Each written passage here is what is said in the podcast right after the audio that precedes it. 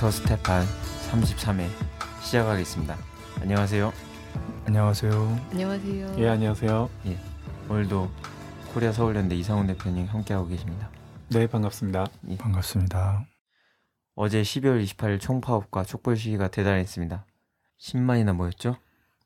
예, 박근혜 정부 들어서 가장 많은 숫자가 모인 건데요. 서울시청 광장에 3시부터 민주노총 총파업 집회가 있었고 4시부터는 멈춰라 민영화, 힘내라 민주노총, 밝혀라 관권 부정선거 집중 촛불 집회가 있었습니다. 예.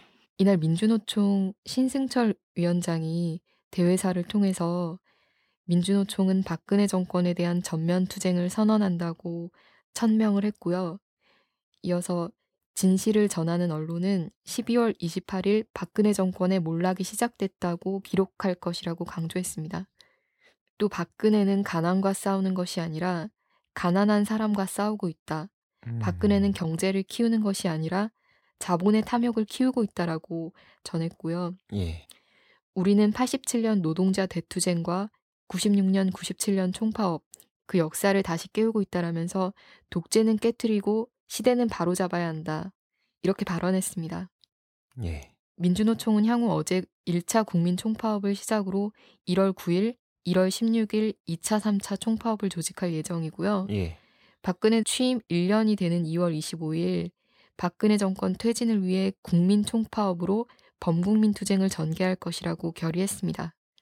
그러면서 당면에서 12월 31일과 1월 3일에 두 차례 걸쳐 잔업 특근 거부 투쟁을 진행한다고 했고요. 매주 토요일 전국 동시다발 촛불 집회를 진행하면서 예. 박근혜 정권의 실정을 전 사회적으로 폭로하면서 국민의 분노를 모으는 운동을 전개할 것이라고 결의했습니다. 예. 정부가 아닌 정부, 대통령이 아닌 대통령에 맞서 힘있게 투쟁해 나갑시다. 민주노총의 각 연맹과 지역본부는 전 조직력을 비상히 가동해 주십시오. 일상 업무는 중단하고 투쟁 태세를 준비합시다. 수많은 난관이 우리들을 가로막을 수 있습니다. 그러나 오늘 이 자리에서처럼 국민들은 반드시 우리와 함께 할 것입니다. 그렇지 않습니까? 1월 9일 민주노총은 민영화를 막아내고 민주노총을 사수하기 위한 2차 총파업을 조직합시다. 그렇게 하실 수 있습니까? 이 자리에 계신 동지 여러분, 그리고 수많은 시민 여러분, 1월 11일 다시 한번 이 자리에 모여주십시오. 그렇게 하실 수 있습니까? 날이 춥고 해를 넘기지만 한 번의 투쟁으로 민주주의를 바로 세울 수 없습니다. 분명히 이 자리에 11월 11일 더 많은 국민들을 모아서 함께 하실 수 있습니까? 그리고 2월 25일 박근혜 취임 1년을 맞이해서 또다시 우리 투쟁의 함성으로 전국을 흔들어 놓으실 수 있습니까? 민주노총을 탄압하는 것은 국민을 탄압하는 것입니다. 이제 우리는 홀로 싸우지 않습니다. 국민을 이기는 권력은 세상 어디에도 없습니다. 두려워하지 맙시다. 그리고 투쟁합시다. 결국 퇴진하는 것은 박근혜가 될 것입니다.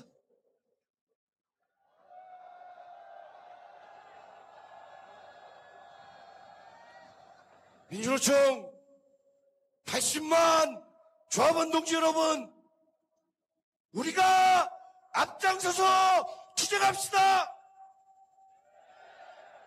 파업의 권리를 지켜냅시다. 민주주의를 바로 세웁시다. 힘차게 구호로서 정리하겠습니다. 힘내라 민주주의 힘내라 총파업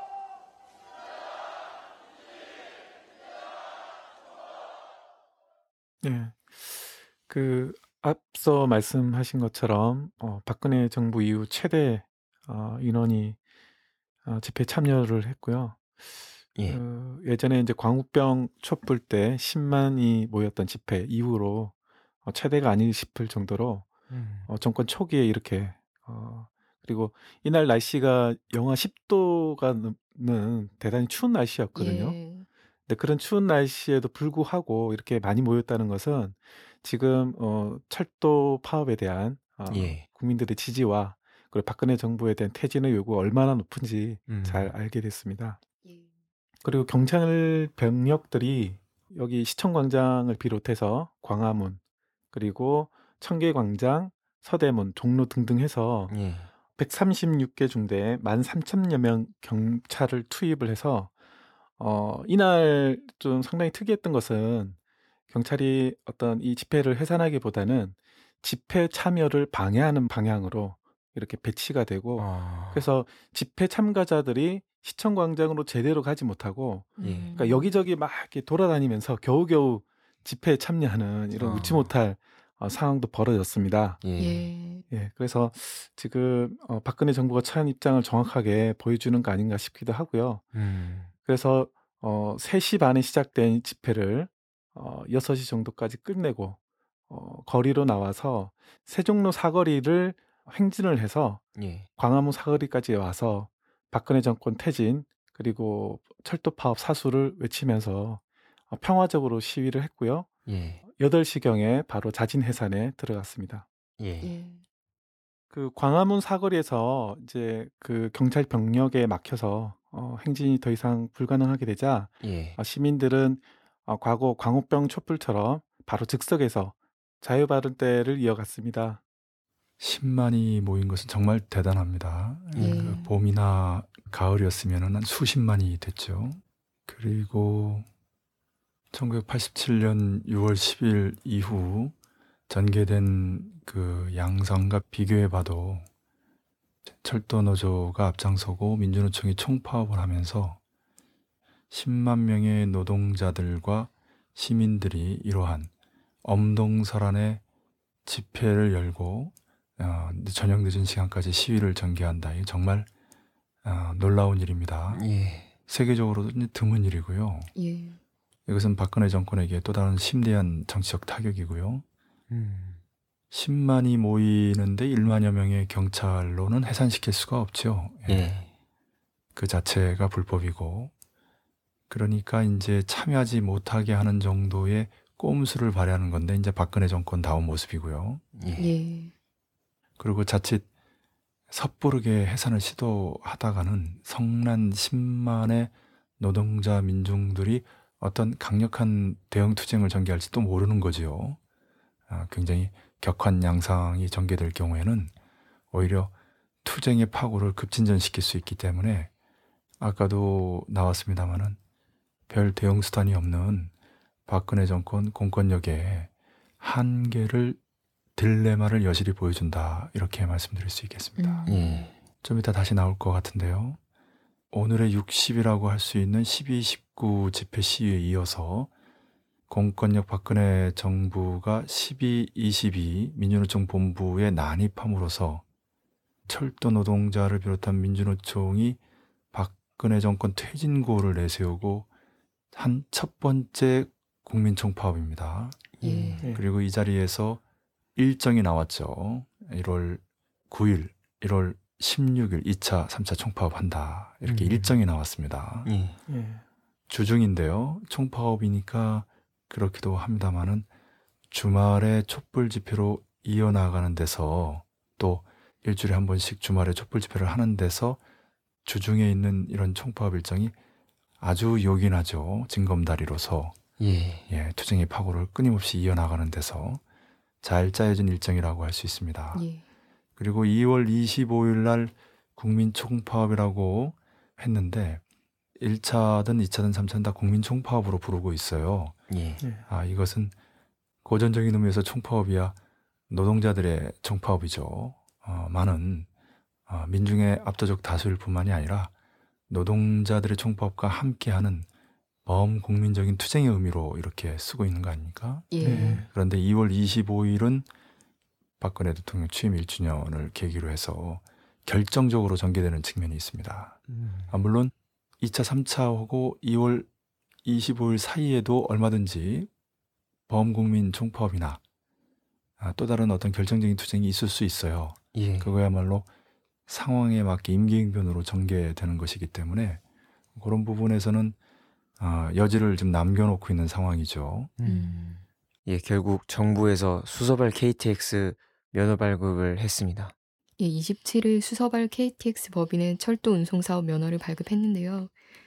예, 서승환 국토교통부 장관은 브리핑을 통해서 드디어 철도 경쟁 시대가 열린 것, 음. 철도 경쟁 체제로 서비스의 질을 높이고 만성적자에 들어가던 국민 열세를 줄이기 위한 불가피한 선택이라고 밝혔습니다. 예. 철도노조 김명환 위원장이 28일 기자회견에서 국토교통부의 수서발 KTX 법인 면허 발급은 국민에 대한 선전포고라고 즉각 무효 소송을 제기할 것이라고 밝혔고요. 예.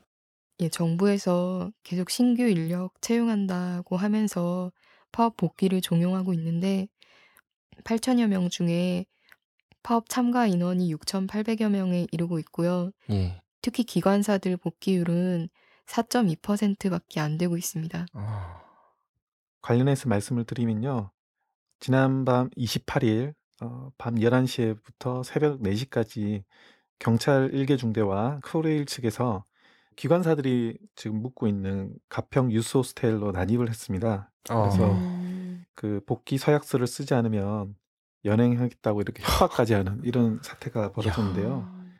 아, 어, 결국은 이제 바로 이 소식을 듣고 새벽 2시에 어, 현장에 노조 간부 3명과 변호사 6명이 도착해서 예. 이 자체가 사실은 불법이거든요. 예. 예, 그래서 이렇게 예, 복귀 서약서를 쓰는 행위에 대해서 강력하게 항의하고 음. 결국은 경찰과 코리일 측이 빈손으로 돌아가는 이런 빈손 회군을 하는 이런 웃지 못할 음. 사태까지 벌어졌습니다. 아. 네, 이런 설레는 2002년 발전 파업 당시에 그 경찰들이 이 파업 노조원들을 임의 동행 형식으로 경찰서로 연행을 해서 음. 복귀 서명서를 쓰면 풀어주는 이런 악랄한 이런 방식으로 해서 파업을 무산시키는 선례가 있었거든요. 예. 근데 이런 똑같은 전술을 어, 경찰과 코레일 측이 썼다는 거죠.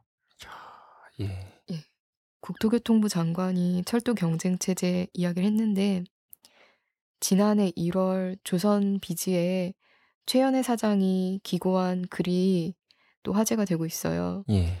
최연애 사장이 당시에 철도 경쟁 체제 도입 시 국가 경제 파탄 이런 요지로 글을 기고를 했습니다.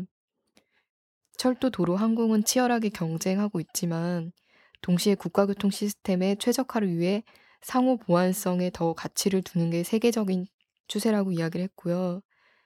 경쟁 체제 도입에 대해서 비판을 하면서 이는 철도 및 교통산업의 특성을 잘못 이해한 거다.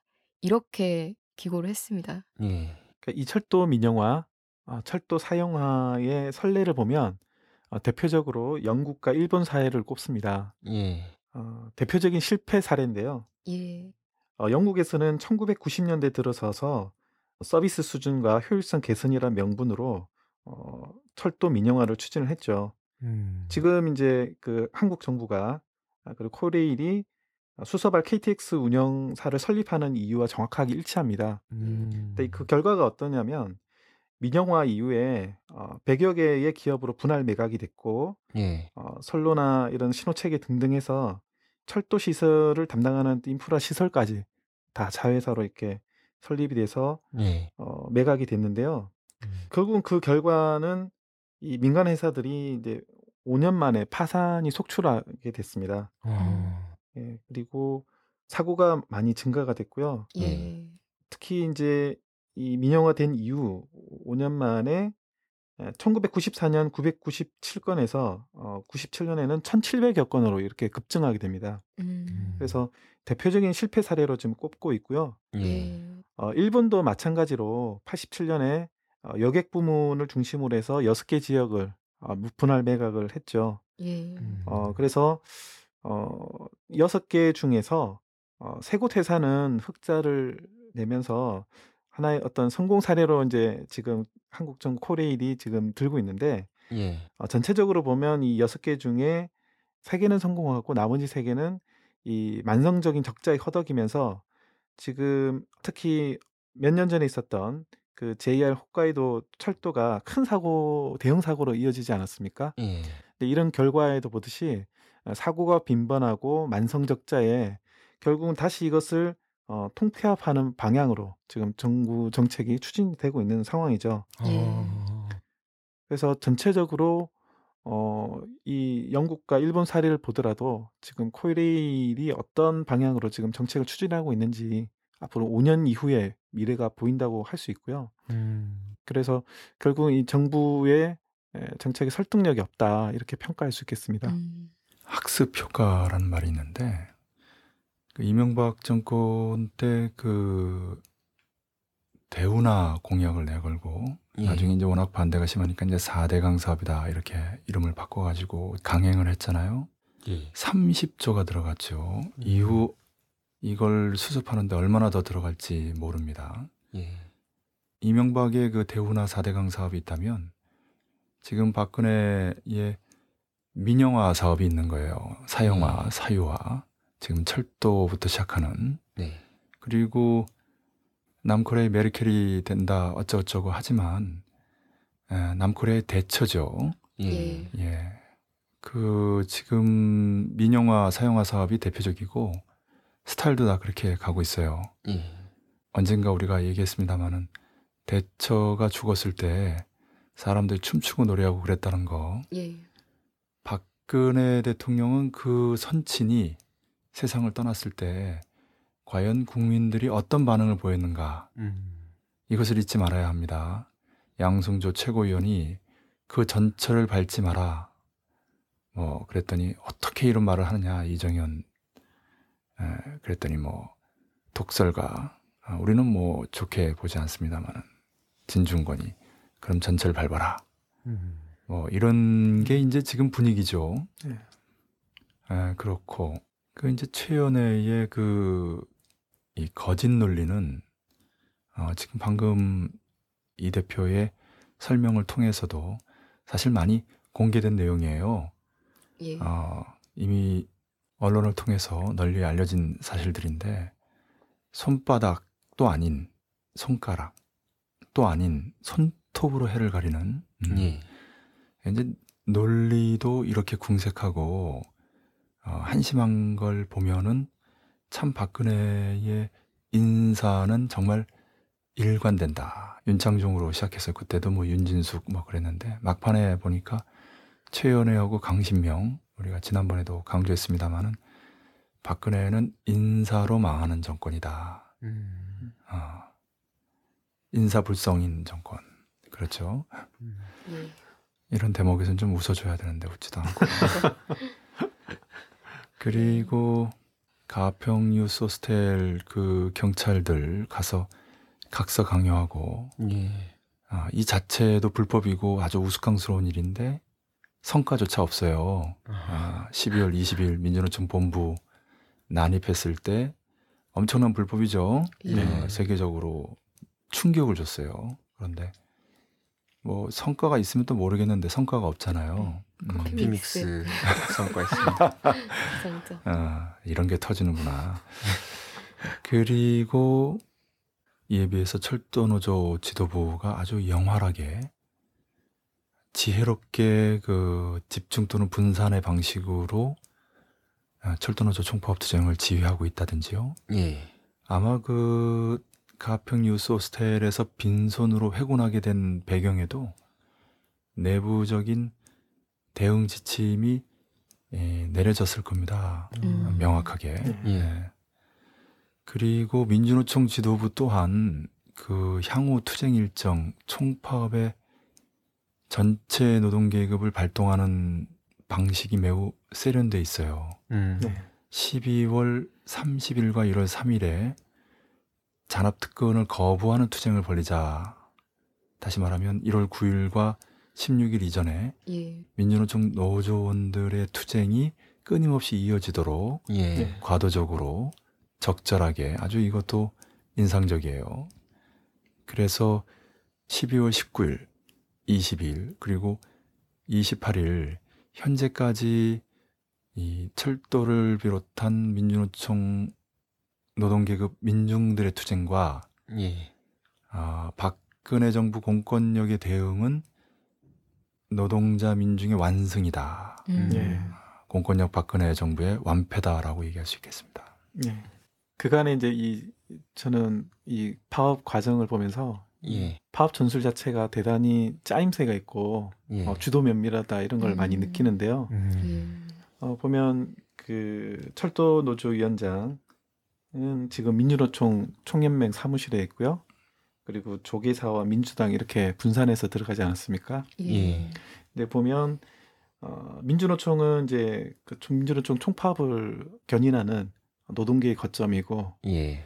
그리고 한 축은 어, 정치 쪽 그리고 한 축은 종교 쪽 이렇게 음. 각각 총파업을 국민적인 지지와 예. 그리고 엄호를 받기 위해서 각각 이렇게 주도 면밀하게 에, 거점을 형성하고 예. 어, 박근혜 정권의 대응에 따라서 계속 이제 이런 분노가 촉발되면서 증폭되고 있는 양상을 보이고 있습니다. 예. 예. 아, 이런 과정을 보면서 어, 이 파업 지도부들에 대한 어, 신뢰 그리고 정당성 이런 것들이 계속 확인이 되면서 예. 이번 총파업 때 그런 흐름 속에서 10만의 성과를 이뤄냈다고 봅니다.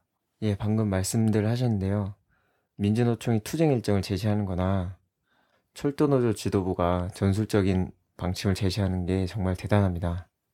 예, 이 대목에서 꼭 강조하고 싶은 내용이 있는데요. 예. 예, 일전에 말씀드렸습니다마는 이 겨울 항쟁, 노동자 민중의 전민 항쟁에서 3대 포인트라고 할 수 있는 것은 첫 번째로 12, 19가 제2의 60이 되는가. 이거는 음. 완전히 초과 달성했습니다. 예. 네. 아, 12, 22 그 민주노총 본부 난입함으로써 음. 예, 그 12, 19엔 조금 모자란 듯 했는데 이 난입 때문에 이제 차고 넘치게 됐죠. 와, 음. 정말 훌륭합니다. 박근혜 정권, 공권력. 이거 왜 안 터지지, 자꾸. 두 아니, 너무 번째는 당연한 거 팩트여서. 네. 두 번째는 이제 오늘의 6.29죠. 예. 이거는 느낌표입니다. 음. 음. 앞에가 동그라미라면 이거는 아, 반드시 그렇게 된다. 음. 제가 좀 자신 있게 예견할 수 있고요. 예. 음. 그 이유는 이미 수차례 말씀드렸습니다만은 그렇게 안 하면 계속 항쟁으로 가고 나아가 혁명으로까지 번질 수 있다는 거. 예. 미 제국주의 예. 식민지 통치 체계까지 수구 보수 세력의 집권 정도가 아니고 미국이 남코리아를 지배하는 것은 수구 보수 세력만이 아니에요. 개혁 음. 보수 세력까지 배후에서 조종하면서 예. 그런데 수구 보수 세력이 탱크처럼 앞만 보고 달리는 탱크처럼 저렇게 밀어붙이게 되면 뭐 굳이 좀 비교하면 철도를 비롯한 민주노총 노동자들과 민중들이 힘차게 달리는 기차라고 할때그 예. 앞에 탱크로 막아서는 거예요. 예. 음. 예, 정면으로 계속 오는 거죠. 밀어붙이는 거죠. 음. 그러니까 그런 기차와 탱크가 충돌하게 되는 겁니다. 예. 물론 기차도 타격이 있지만 탱크가 그런 그 기차하고 부딪혀 가지고 운전할 수가 없죠. 음. 아, 기차가 훨씬 더 중량이 있고 아, 계속 속도를 높여 달려오기 때문에 음. F는 MA잖아요. 예. 네. 이것도 웃을만 한데 아, 옆구리 계속 찌르고 있어. 우리 이 대표는 공대 출신인데 예, 그 우리 김 차장 사대 출신보다 아, 그래도 좀 이 수식이 좀 익숙했는지 먼저 그 반응이 나타났어요. 예. 어, 그래서 에, 그 파국적 종말이 뻔히 보이는 거죠. 음. 그것을 이제 미국 KCIA라고 음. CIA 남코리아 지부 미 대사관 안에 있습니다. 예. 그래서 1979년 이란 이슬람 혁명이 일어났을 때 테헤란 대학교 학생들, 우리를 얘기하면 서울대 학생, 뭐 서울에 있는 음. 학생들이겠죠. 음. 그 학생들이 이제 미 대사관을 점거한 이유 중에 하나도 다른 데 있지 않습니다. 예. 코스타 가브리스 감독의 계엄령이라는 영화가 있어요. 예. 음. 이 영화에서 그 프랑스의 대표적인 진보주의자 이브 몽땅이 미국의 CIA 요원으로 나옵니다. 음. 아. 그래서 그 남미의 어떤 한 나라를 모델로 했는데 그 나라의 음. 비합법적으로 활동하는 진보 세력들이 그 요원을 납치해가지고 예. 이실직고하게 만듭니다. 음. 그런 그 영화인데요. 이제 1980년대에는 대표적인 금지된 영화고 나중에는 일반 비디오 가게에서도 빌려볼 수 있는 영화가 됐죠. 코스타 가브리스 감독의 대표적인 영화고 그 감독이 만든 뮤직박스라는 영화도 있어요. 예. 음. 이 영화도 파시즘에 반대하는 영화예요. 법정 드라마이긴 한데 예. 그 여 변호사의 아버지가 피소됐어요. 음. 예, 히틀러 나치즘 시대의 전범자로 예. 그래서 그 진실을 둘러싸는 치열한 법정 공방전이 매우 인상적입니다. 음. 그리고 Mad City라는 영화 존 트라볼트하고 더스틴 호프만이 나온 영화인데 언론의 미치광이적인 요소를 담은 영화죠. 그래서 음. Mad City라는 표현인데 어, 이 세 가지 영화의 공통점이 파시즘이에요. 아. 음. 예, 남코리아에 그대로 적용하면 예. 박근혜 정권이 중남미의 미국의 그 대리 정권, 음. 산하 정권, 음. 한 개의 주에 불과한 그래서 미국을 위해서 미국의 독점 자본을 위해서 그리고 국내의 매판 자본을 위해서 친미 친재벌 정책을 펼치는 정권에 반대하는 지하투쟁과 예. 아, 이 과정에서 정부를 배후 조종하는데 중추적인 역할을 하는 CIA 요원의 모습이나 그리고 히틀러 나치즘, 파시즘의 전범자의 진실과 관련된 문제나 예. 그리고 시민들의 눈가기를 가리우고 여론을 호도하게 만드는 언론들의 광기에 대해서 결국 이 파시즘과 야만, 광기는 본질적으로 하나거든요. 음. 네, 그것을 잘 보여주고 있는데 그것이 그대로 남코리아에 적용되는 다시 돌아가서요. 12월 30일과 1월 3일에 잔업특근 거부투쟁이나 음. 그 이후 1월 9일과 16일에 제2차, 3차 범국민 총파업 투쟁이라든지 예. 예. 나아가 2월 25일 취임 1주년에 결정적인 범국민 총파업 투쟁을 전개하겠다라는 이 흐름은 예. 네. 음, 노동계급을 비롯한 전체 민중이 이 겨울 항쟁을 어떻게 전개해야 될지에 대한 기조를 잡아주는 음. 예. 음, 기본 흐름 또 뼈대를 잡아주는 아주 인상적인 음. 어, 전반적인 전략 전술적 투쟁 일정의 제시예요. 예. 네. 여기서 그 2월 25일 결정적인 박근혜 정권 퇴진 범국민 총파업 일정과 관련해서 제가 주목하는 것은 한세 가지쯤 됩니다. 우선 첫 번째는 2월 25일까지 여유를 뒀다는 거죠. 음. 6월 10일에서 6월 29일의 역사적 사례에 비교해 보면 19일이잖아요. 예. 그러면 12월 19일에 19일이면은 1월 초가 됩니다. 음. 겨울이라는 걸 감안해도 6월 항쟁에 비교하면 1월 중하순이면 되는데 예. 2월 하순까지 간 거거든요. 예. 이것은 취임 1주년 일정을 감안한 부분도 있고 겨울이라는 걸 감안한 부분도 있는데 늦게 일정을 잡아도 불리할 게 없다. 오히려 유리하다. 이런 속내가 좀 비춰집니다. 음. 다시 말하면 박근혜의 퇴진이 늦어지면 늦어질수록 노동자 민중들의 분노는 더 치솟고 음. 그 투쟁을 통해서 정책 각성, 정치 세력과도 빠르게 진전하는 법이거든요. 예. 이런 말이 있습니다. 노동자들의 파업은 사회주의로 열린 창이다. 예.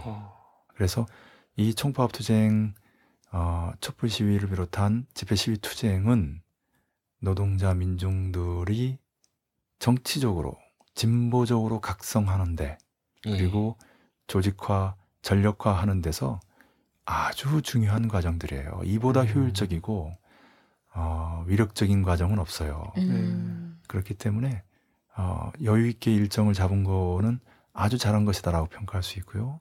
그 전략 전술적인 속내가 훌륭하다 얘기할 수 있고요. 음. 예.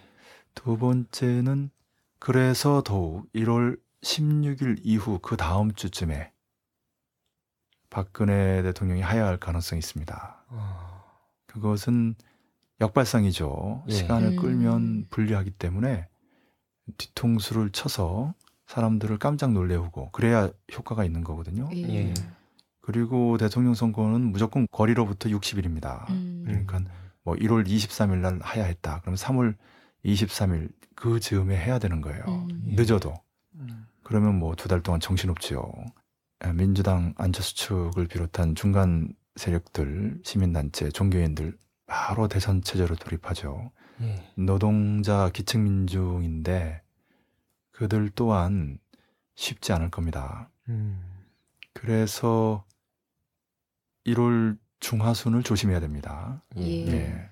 실제로 6월 항쟁 때도 그랬습니다. 6월 29일 날 아, 6.29 선언하는 거 아, 어느 누구도 예견하지 못했거든요. 예. 물론 아, 그 압박하는 과정 속에서 야, 두 가지 가능성 다 보고 있었죠. 쿠데타 또는 항복 선언. 그런데 바로 그때 그렇게 항복할 거라고는 예견하지 못했어요. 음. 예. 음, 대비해야 됩니다. 그리고 세 번째로 얘기하고 싶은 것은 철도를 비롯한 민주노총의 총파업 또한 1월 16일부터 2월 25일까지 아무것도 안 한다. 이것은 아닙니다. 예. 음. 예, 한 40일 정도 되는데 이 기간은 1월 16일까지 투쟁의 변수를 보면서 예. 어, 제시하려고 하는 겁니다. 음. 2월 25일 취임 1주년은 객관적으로 정해진 일정이기 때문에 그때까지 퇴진 안 한다면 예. 이때 결정적인 투쟁을 하겠다라고 어, 크게 선을 그어준 것이고요. 예.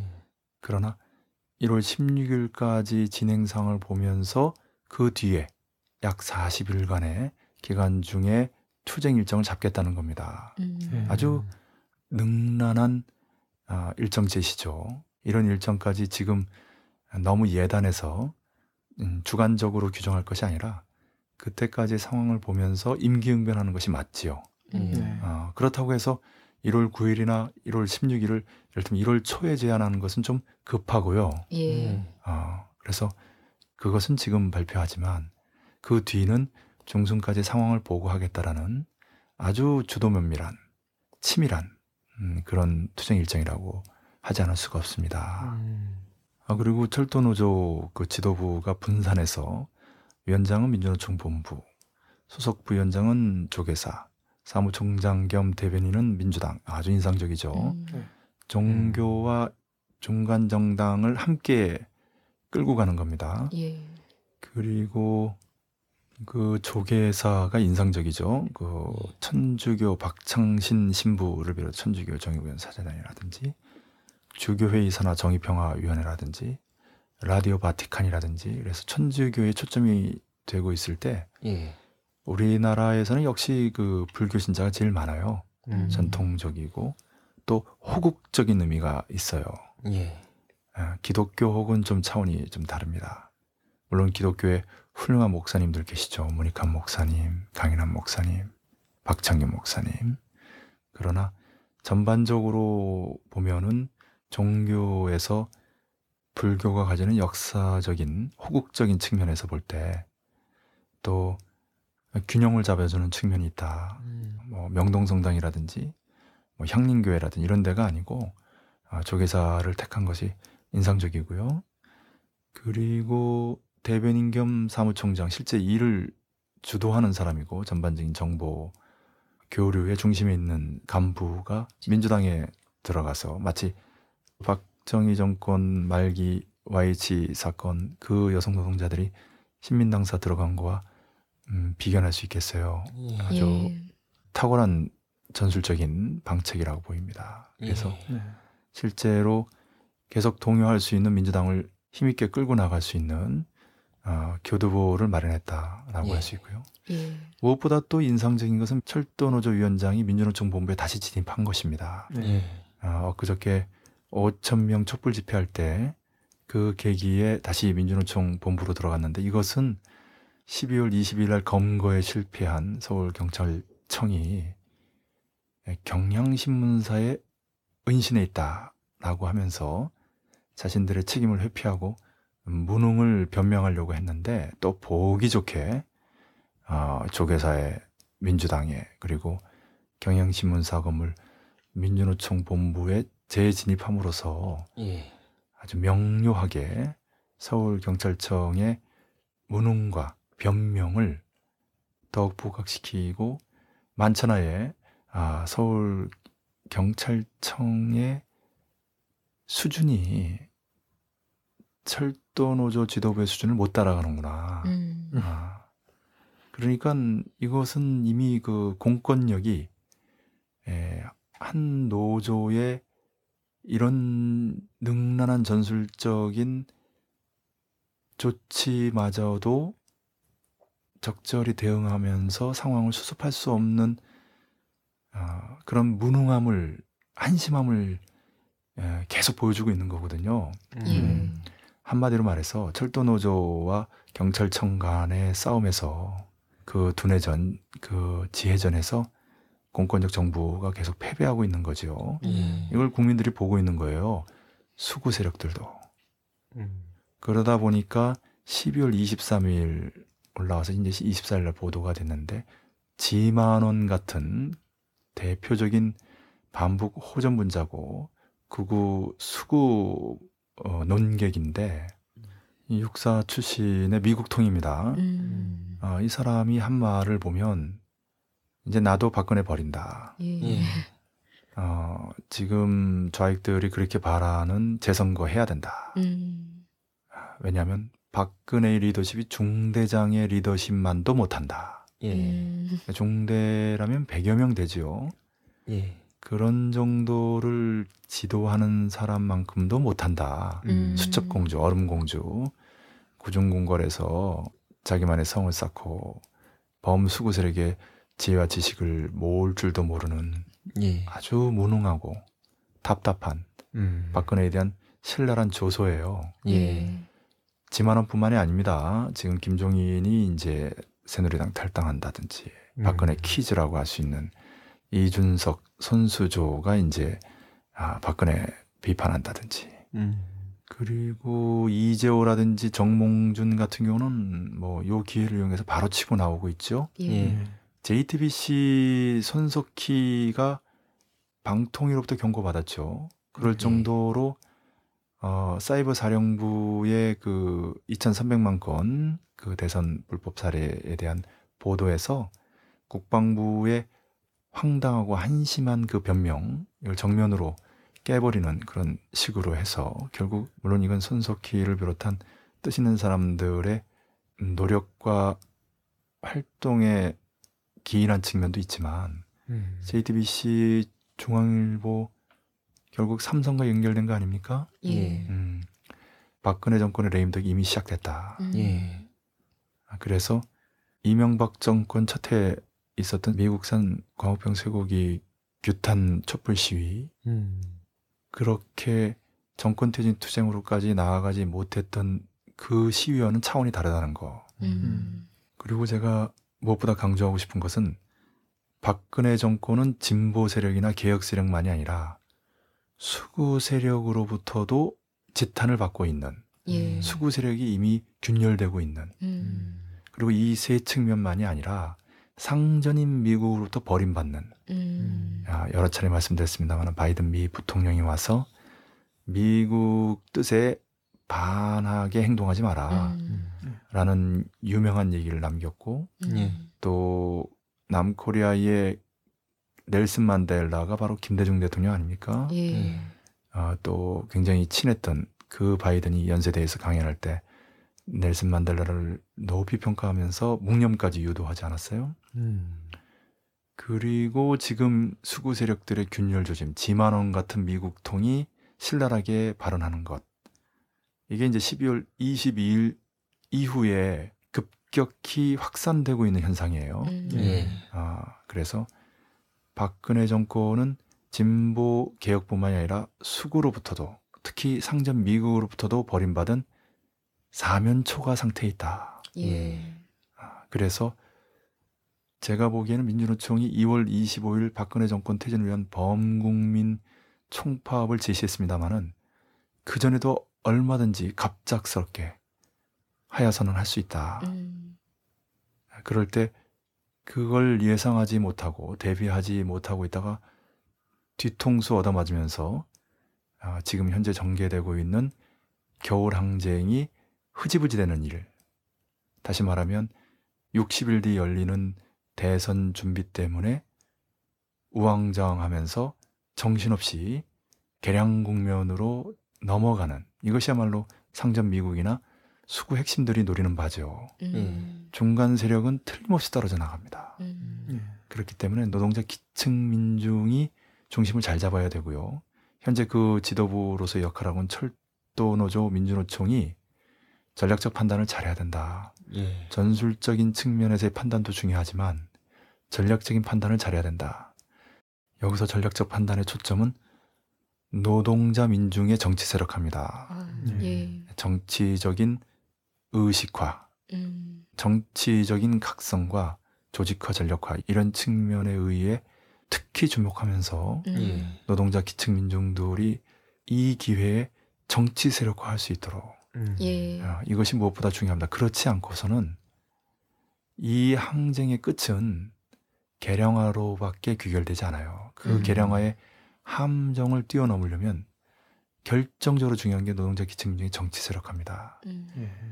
정당의 문제, 정치 조직의 문제, 지도 세력의 문제를 해결하지 않는 이상 근본적으로 세상을 바꿀 수는 없어요. 음. 수구 보수 정권이 개혁 보수 정권으로 되는 박근혜 새누리당 정권이 잘 돼봐야 문재인 민주당 정권이 되는 음. 아, 그런 조건에서 과연 노동자 기층 민중의 삶의 운명이 근본적으로 달라질 수 있겠는가? 음. 과거 노무현 정권 생각하면 됩니다. 예. 예. 철도청을 공사화하고 1차 때는 타협했지만 2차 때는 공권력으로 진압한 정권이 노무현 정권이고 음. 예. 그때 실무 중심에 있었어요. 문재인 지금 국회의원은 음. 물론 어, 박근혜 또는 반기문이 예상이 되는 새누리당 대선 후보와 민주당의 문재인과 아, 무소속의 안철수 이렇게 네 명 정도 되는데 음. 최악이야 물론 박근혜고 반기문이 되면 오히려 이명박이나 박근혜처럼 사람들로부터 환상을 심어줄 수 있어요. 뭔가 달라지지 않겠느냐. 음. 음. 절대 그렇지 않지요. 그리고 문재인과 안철수, 안철수와 문재인은 반드시 단일화하겠습니다만은 안철수는 지금 개혁과 수구 사이로 왔다 갔다 하는 행보를 하고 있거든요. 예. 음. 예, 그런 기회주적인 모습을 보이는 안철수의 정권이 출범하면 과연 노동자 기층민중의 삶의 질, 운명이 달라지겠는가. 음. 문재인 민주당 정권이 제일 낫습니다만은 예. 음. 예, 생각해 보세요. 민주당의 문재인을 반대하는 세력이 꽤 됩니다. 음. 아, 그리고 야권의 안철수가 있죠. 예. 예. 무엇보다도 수구 보수 세력인 새누리당이 국회 과반을 차지하고 있어요. 음. 여기 미국이 있는 거 아닙니까? 예. 과연 문재인 민주당 정권이 문재인 개인은 보다 혁신적일 수 있어도 음. 문재인 민주당 정권은 그렇지 못합니다. 음. 근데 중요한 것은 문제가 되는 것은 갑자기 박근혜가 하야하겠다. 그리고 두 달 뒤에 대선하겠다. 라고 했을 때의 국면입니다. 음. 아, 다시 정리하면 민주당과 안철수 측 그리고 시민사회단체 종교계가 대선으로 올인하고 그러니까 노동자 기층 민중이 이때 잘 해야 되는데 이 흐름에 말려들게 되면 이 어렵게 투쟁을 해서 정말 조금만 더 잘하고 조금만 더 밀어붙이면 노동자 기층민중의 정치 세력화와 노동자 기층민중의 요구를 수렴해서 정책을 펴는 그런 진보적인 정권 수립까지도 가능한데 또 한 번 좌절하게 되는 거지요. 예. 네. 투쟁의 성과, 피 어린 항쟁의 성과가 개량적인 정당들, 세력들에게 빼앗기는 음. 정말 재주는 곰이 넘고 돈은 떼놈이 번다고 예. 그런 일들이 벌어질 수가 있어요. 음. 주의해야 됩니다. 그런 일들이 벌어지지 않기 위해서 가장 중요한 것은 노동자 기층민중이 정치 세력화의 수건을 해결하는 겁니다. 음. 현재 존재하는 통합진보당이나 노동당이나 정의당이나 그런 의미에서 더욱 분발해야 될 뿐만이 아니라 노동자 중심성을 가진 그리고 정파적이거나 분파적이지 않은 진정으로 통합적이고 혁신적인 그런 진보 정당의 출현, 진보 정치 세력의 출현이 결정적으로 중요한 시기다.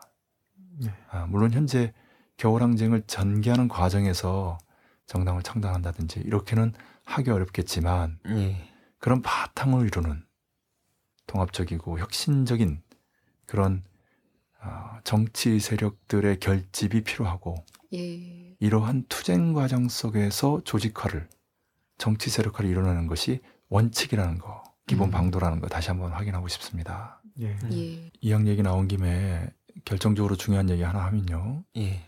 거국 중립 내각에 대해서 이 연구할 때입니다. 음. 음. 박근혜가 해야 한다. 음. 대통령직을 내놓는다고 해서 예. 달라지는 것이 없어요. 음. 예, 국무총리가 일단 대신하게 되고요. 예. 역시 새누리당 정권 아닙니까? 예. 예.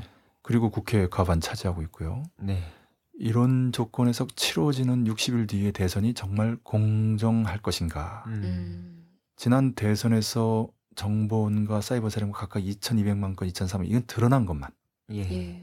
예, 그 외에 엄청난 돈이 뿌려지고 보수적인 언론들이 신문, 방송, 종편, 특히 방송과 종편의 위력이 대단했죠. 예. 박근혜 정권을 당선시키는 데서.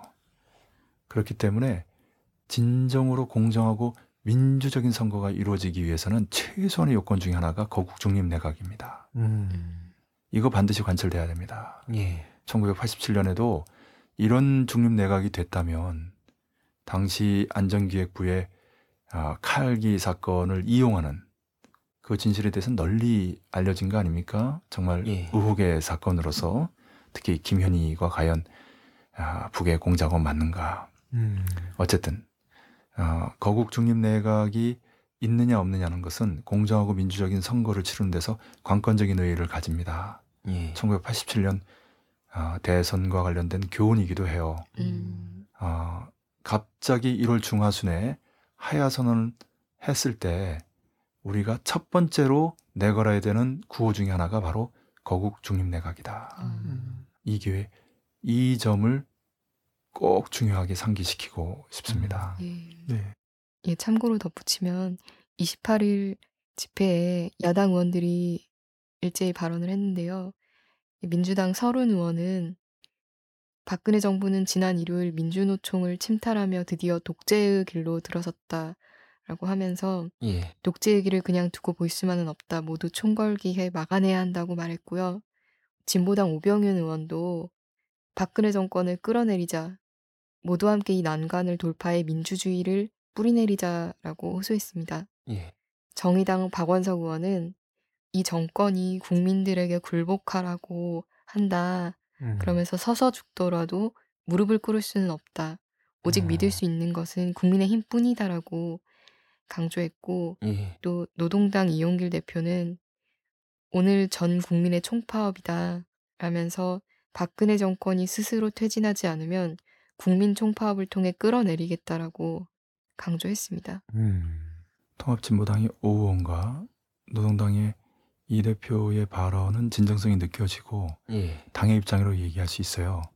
근데 민주당의 설 의원과 정의당의 박 의원의 이야기는 개인 의 의견이에요. 음. 어, 민주당과 정의당의 전당적인 입장이라고 보기에는 그 당들이 가지고 있는 기회주의적인 한계가 있어요. 음.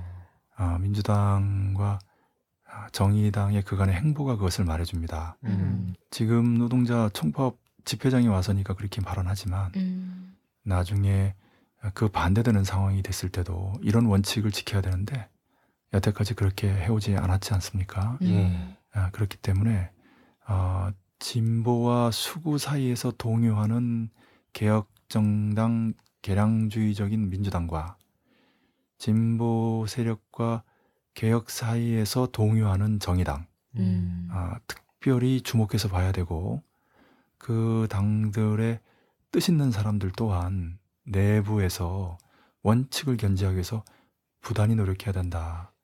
앞으로 어려운 결정을 내리는 기회주의 세력들이 크게 준동하는 그런 때가 올 것이다. 아, 제가 다시 한번 강조하고 싶습니다. 음. 예. 예. 그 이어서 광화문 사거리에서 경찰과 대치하는 과정에서 곳곳에서 이제 자유 발언대가 이어졌는데요. 예. 네, 그 내용을 간단하게 시민 발언을 중심으로 소개를 드리면 40대 증권사 직원이라고 하는데요. 예. 어, 철도는 공공재이고 국가 인프라이기 때문에 일부 구간에서 적자가 나는 것은 감안을 해야 된다. 음. 수서발 KTX와 어, 관한 정부의 이번 결정은 어, 결국 국민에게 족쇄가 될 것이라고 이야기했고요. 음. 그간 바쁘다는 핑계로 촛불 집회에 나오지 못한 부채감이 있었는데 어, 여러 히- 이유로 현장에 나오지 못할 뿐 직장 동료들도 박근혜 정부에 대한 원성이 높다라는 발언을 했습니다. 음. 한 서울대 대학원생은 어, 오늘은 총파업 첫날일 뿐이다. 앞으로 박근혜 정권 아래서 힘든 시간이 기다리고 있겠지만 예. 끝까지 함께했으면 좋겠다. 음. 우리가 바로 민주주의다. 민주주의를 지켜내자. 네, 이렇게 아, 발언을 했습니다. 예. 음. 국민들의 여론은 한마디로 얘기하면 철도를 지켜내자, 음. 정권을 퇴진시키자 음. 이거예요. 음. 예. 정보원 해체하자, 새누리당 해체하자 이겁니다. 음. 이 본질적인 여론이에요. 어. 그런데 미국을 비롯한 외세가 있고 그리고 1% 이러한 그 매판적이고 반동적인 그런 재벌들이라든지 음. 관료들이라든지 기득권 세력들이 예, 슈퍼갑들이죠. 예. 그 떡을 먹으면서 고물을 주변에 뿌려가지고 아 그것은 이제 범 기득권 계층인데 그들 속에는 이제 뭐 관료들도 있고 어 자본가들도 있고 언론이라든지 예, 학연과 지연으로 연결된 음. 또뭐 예, 지역주의라든지 이런 세력들이 딱딱하게 결집된 이른바 묻지마 투표층 30% 예. 아, 이게 이제 우리가 선거로는 근본적으로 세상을 바꾸기 힘들다라고 하는 근거 중에 하나거든요. 음. 네. 예. 그래서 국민의 99%에 해당하는 노동자 민중의 본질적이고 진정한 요구가 왜곡돼서 나타나는 것입니다. 음. 예. 이쯤 됐으면 이 추운 겨울에 10만 명이나 모여서 봄 가을이었으면 수십만 명, 예. 잘하면 50만 명, 100만 명도 모인 격이 되는데 예. 이 노동자 민중들이 외치는 구호, 어, 박근혜 정권 퇴진해라, 정보원 해체하고 새누리당 해체하고 어, 이런 민영화 사용하는 안 된다 라고 하는 외침은 민심이고 천심이다. 이 음. 부분 다시 명확하게 강조하고 싶습니다. 네. 예, 잘 들었습니다. 북이라든지 일본이라든지 국동에서의 변화도 주목할 만한 변화가 있는 것 같은데요. 이에 대해서도 잠깐 짚어주시기 바랍니다. 예, 그 남코리아 상황을 이해하기 위해서는 북코리아와의 관계, 또 극동 안에서의 변화, 또 중동과의 관계 이런 부분들이 중요한데요. 예. 아, 북코리아에서 최근에 조평통 서기국 명의의 공개 질문장을 발표했습니다. 박근혜는 똑똑히 대답해야 한다. 친미 사대와 파시오 독재, 동족 대결 정책과 결별하고 이제라도 민족과 민주, 평화와 통일을 위한 길에 나서겠는가 아니면 대결과 전쟁의 길로 계속 나가겠는가? 대결과 전쟁은 자멸의 길이다. 박근혜는 민심을 거역하였다가 수치스러운 죽음을 당한 선친의 비극을 잊지 말아야 한다. 지금이야말로 최후의 선택을 바로 해야 할 때이다.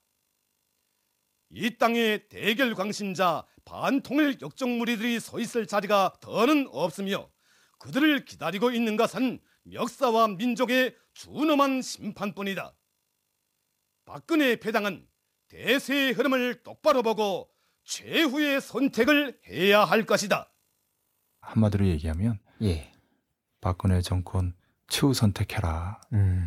북하고 대화하겠느냐, 대결하겠느냐, 평화적으로 문제를 풀겠느냐, 결국 전쟁 일으키겠다는 거냐, 음.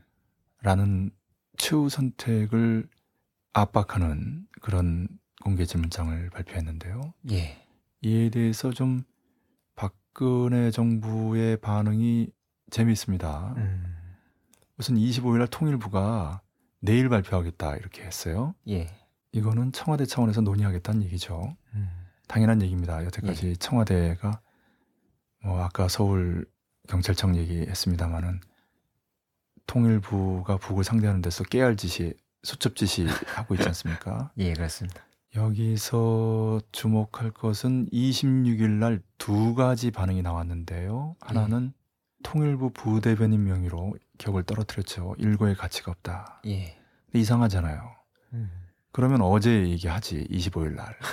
왜 예. 그 다음 날 발표하겠다고 하면서 예. 일고의 가치가 없다라고 일축해 버리는가? 일축하려면 바로 했어야죠. 예. 변- 변덕이 있는 것 같습니다. 그렇죠. 그리고 그 26일 당일날 동시에 주철기 외교 안보수석이 대통령의 최측근이죠. 예. 대통령의 복심, 형중의 심리를 대변할 수 있는 사람이에요. 예. 그 주철기가 미나협 행사에 나와가지고 음. 뭐라고 얘기했냐면 북이 통일부 장관과 만날 사람을 지정해라. 어. 이게 무슨 얘기냐면 지난 6월 달에 예. 북에서 조평통 서기국장을 에, 남해 보낸다고 하니까 예. 남에서는 격이 안 맞다고 해서 그 판을 깼거든요. 예. 경론쟁이. 예전에 그렇게 했는데 갑자기 에, 그렇게 나오니까 북도 에, 그간 여러 가지 참았는데 더 이상 음. 못 참겠다 하면서 어, 결렬되지 않았습니까? 예. 예. 그런 배경이 있기 때문에 이 주철기 수석의 발언은 북이 통일부 장관의 카운트파트로서의 적절한 임무를 지명하면 바로 고위급 회담에 들어가겠다라는 노골적인 신호거든요. 예. 그러니까 통일부 부대변인의 일축 논평과 그리고 외교안보수석인 통일부 장관급 이상이죠. 예. 그 발언은 완전히 대비되는 예. 그렇기 때문에 박근혜 정권이 지금 얼마나 위기에 처했는가를 단적으로 알 수 있는 음. 아, 지금 남코리아에서 벌어지고 있는 노동자 민중의 겨울항쟁, 전민항쟁에 몰려가지고 사면처가에 놓여 있는 음. 예, 이제 오늘이냐 내일이냐 모레냐 이렇게 하야 선언만 남겨놓고 있는 박근혜 정권이 남북 관계 개선으로 고위급 회담 최고위급 회담으로 국면을 돌파하려고 하는 예. 분단되고 전쟁의 상처가 있는 현재 전쟁 직전 상황에 있는 우리 민족에게 평화와 통일, 통일과 평화만큼 아, 우선되는 가치는 없어요. 예. 그걸 이용하려고 하는 거지요. 음. 그리고 북은 신년사를 발표하기 전에 1월 1일 날한 해의 목표를 제시하는 예. 그것은 북의 입장에서 북남 관계, 남북 관계의 총적인 목표, 총로선을 정하는 데서도 에, 박근혜 정권이 도대체 어떤 정권이고 어떤 입장인가를 확인하는 것이 필요하기도 했을 겁니다. 예. 근데 문제는 박근혜 정권이 꼼수를 발휘해서 통일부 부대변인과 외교안보 수석이 서로 다른 목소리를 내는 혼란된 메시지를 북에 준 거죠. 음, 비밀리에 만나지 않겠다라고 음. 하면서 예. 이런 방식으로 북에 메시지를 보냈기 때문에 음. 과연 북이 이걸 어떻게 받아들이겠는가? 음. 아, 제 생각에는 부정적으로 받아들일 것 같아요. 어. 지금은 이렇게 복잡한 꼼수를 쓸 게 아니라 통일부 장관이 그냥 북과 대화하겠다. 음. 고위급 회담 열자라고 바로 발표하고 한 1, 2주일 안에 고위급 회담 열어서 최고급 회담 일정 잡는 이런 정도의 흐름이 아니고서는 북을 움직일 수가 없어요. 예. 예. 북은 정말 마지막으로 한번 물어보는 거거든요. 음. 명분을 축적하고 그래도 같은 민족이라고 예. 한번더 아, 최후의 기회를 준 것이고 음. 아, 그런 차원에서 명분을 축적하는 음, 또다시 예, 이것은 아, 무서운 얘기일 수 있겠는데 음, 두 가지로 봅니다. 하나는 겨울 항쟁이 실패했을 때 예. 겨울 전쟁을 일으키는 음. 통일대전, 반미대전이죠. 아니면 겨울 항쟁과 상관없이 통일대전, 반미대전을 일으키는 음. 그런 최후 결심을 앞두고 박근혜 정권의 최후 선택을 한번 보는 음. 이런 차원일 수 있어요. 무서운 얘기죠. 예. 그러니까 박근혜 정부가 남의 노동자 민중으로부터도 몰리는 상황이기도 하지만 예. 북과의 관계에서 여전히 안일하다. 음. 어떻게 되겠지 하는 생각으로 예. 아, 이런 꼼수를 부렸는데 음. 그것은 효과도 없을 뿐만 아니라 오히려 북을 자극하는 음. 역시 박근혜 정권은 안 되겠다. 혹시 했는데 역시다. 아. 라는 그런 냉소만 불러일으킬 뿐이다. 음. 이런 생각이 듭니다. 예. 그 외에도 간단히 짚으면 그 아베의 야스쿠니 신사 참배 전격적으로 진행이 됐죠. 예. 연말까지 하겠다고 한거한 겁니다. 물론 첫 총리는 아닙니다만은 아베의 그간의 공국주의 부활 극우적이고 호전적인 행보를 볼 때 매우 위험한 사건이다라고 지적하지 않을 수 없습니다. 예, 그렇습니다. 미국의 배후 조정과 방조하에 진행되고 있는 미국의 Pivot to Asia 정책, 아시아 중심 축으로의 이동 정책, 또 예. rebalancing, 재균형 정책에서 음. 뭐 여러 차례 말씀드렸지만 북과 중국, 러시아가 경제적으로 군사적으로 강화되는 데 맞서 예. 미국과 일본은 재정 적자가 심각하거든요. 음. 그러니까 일본 군국주의 부활, 집단적 자위권 추진으로서 균형을 맞추려고 하는 미국의 군사외교 전략이 어디에 이르렀는가? 아베 야스쿠니 신사 참배까지 이르렀다. 음. 여기에다가 아, 남수단에 파견된 한빛 부대가 일본에게 소총 1만 발 실탄을 요청했죠. 음. 예. 이것은 남과 일본의 군사협정의 문제입니다. 음. 아베가 이른바 적극적 평화주의라는 말을 했는데요. 평화라는 미명하에 적극적으로 군대를 파견하고 아. 경우에 따라서는 얼마든지 전쟁에 참여하고 전쟁 벌이겠다. 예. 아, 이것은 불과 100년도 지나지 않아서 일본 군국주의가 완전히 부활하고 예.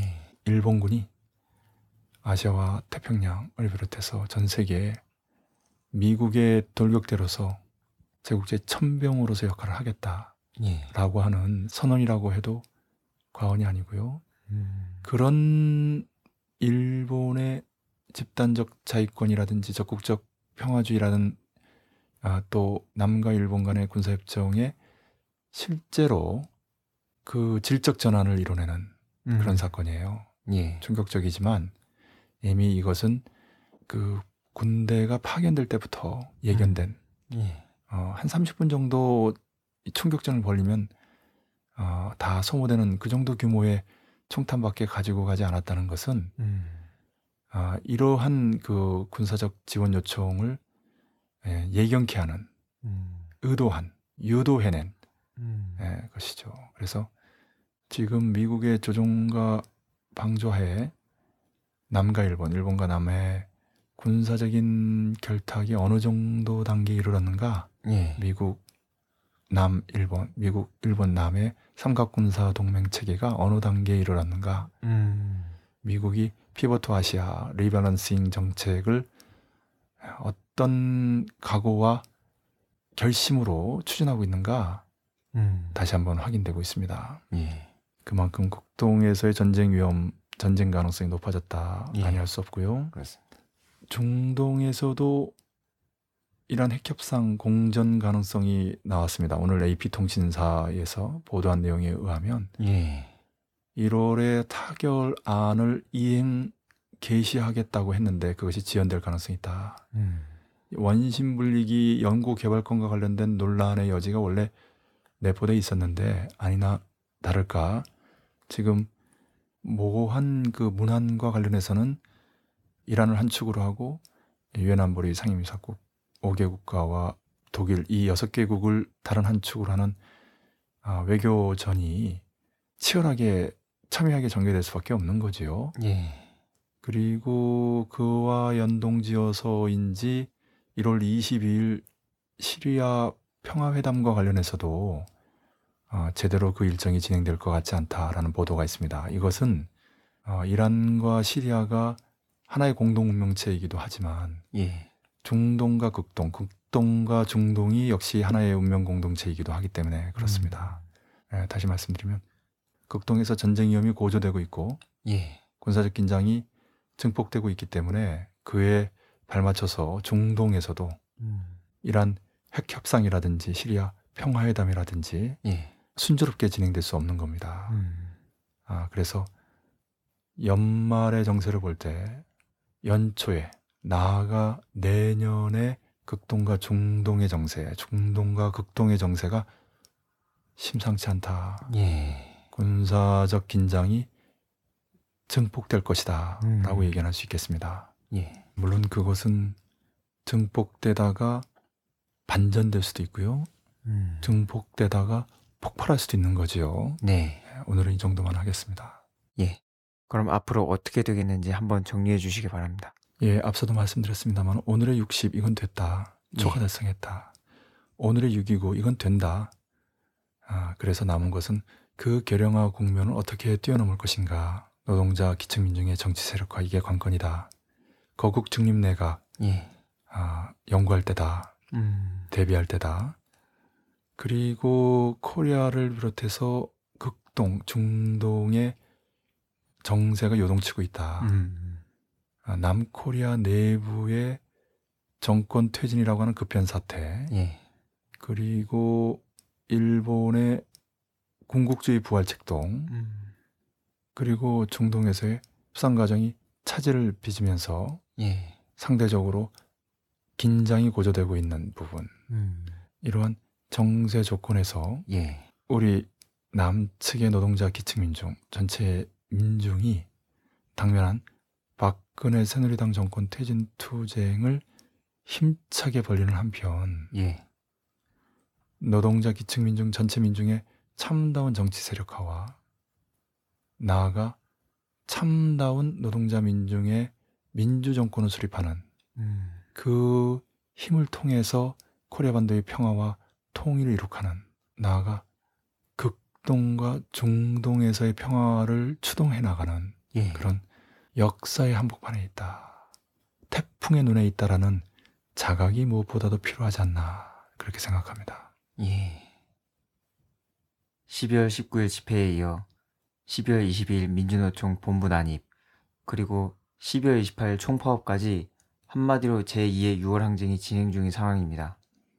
전례 없는 격동의 연말 연시가 되겠습니다. 오늘 모두 수고하셨습니다. 수고하셨습니다.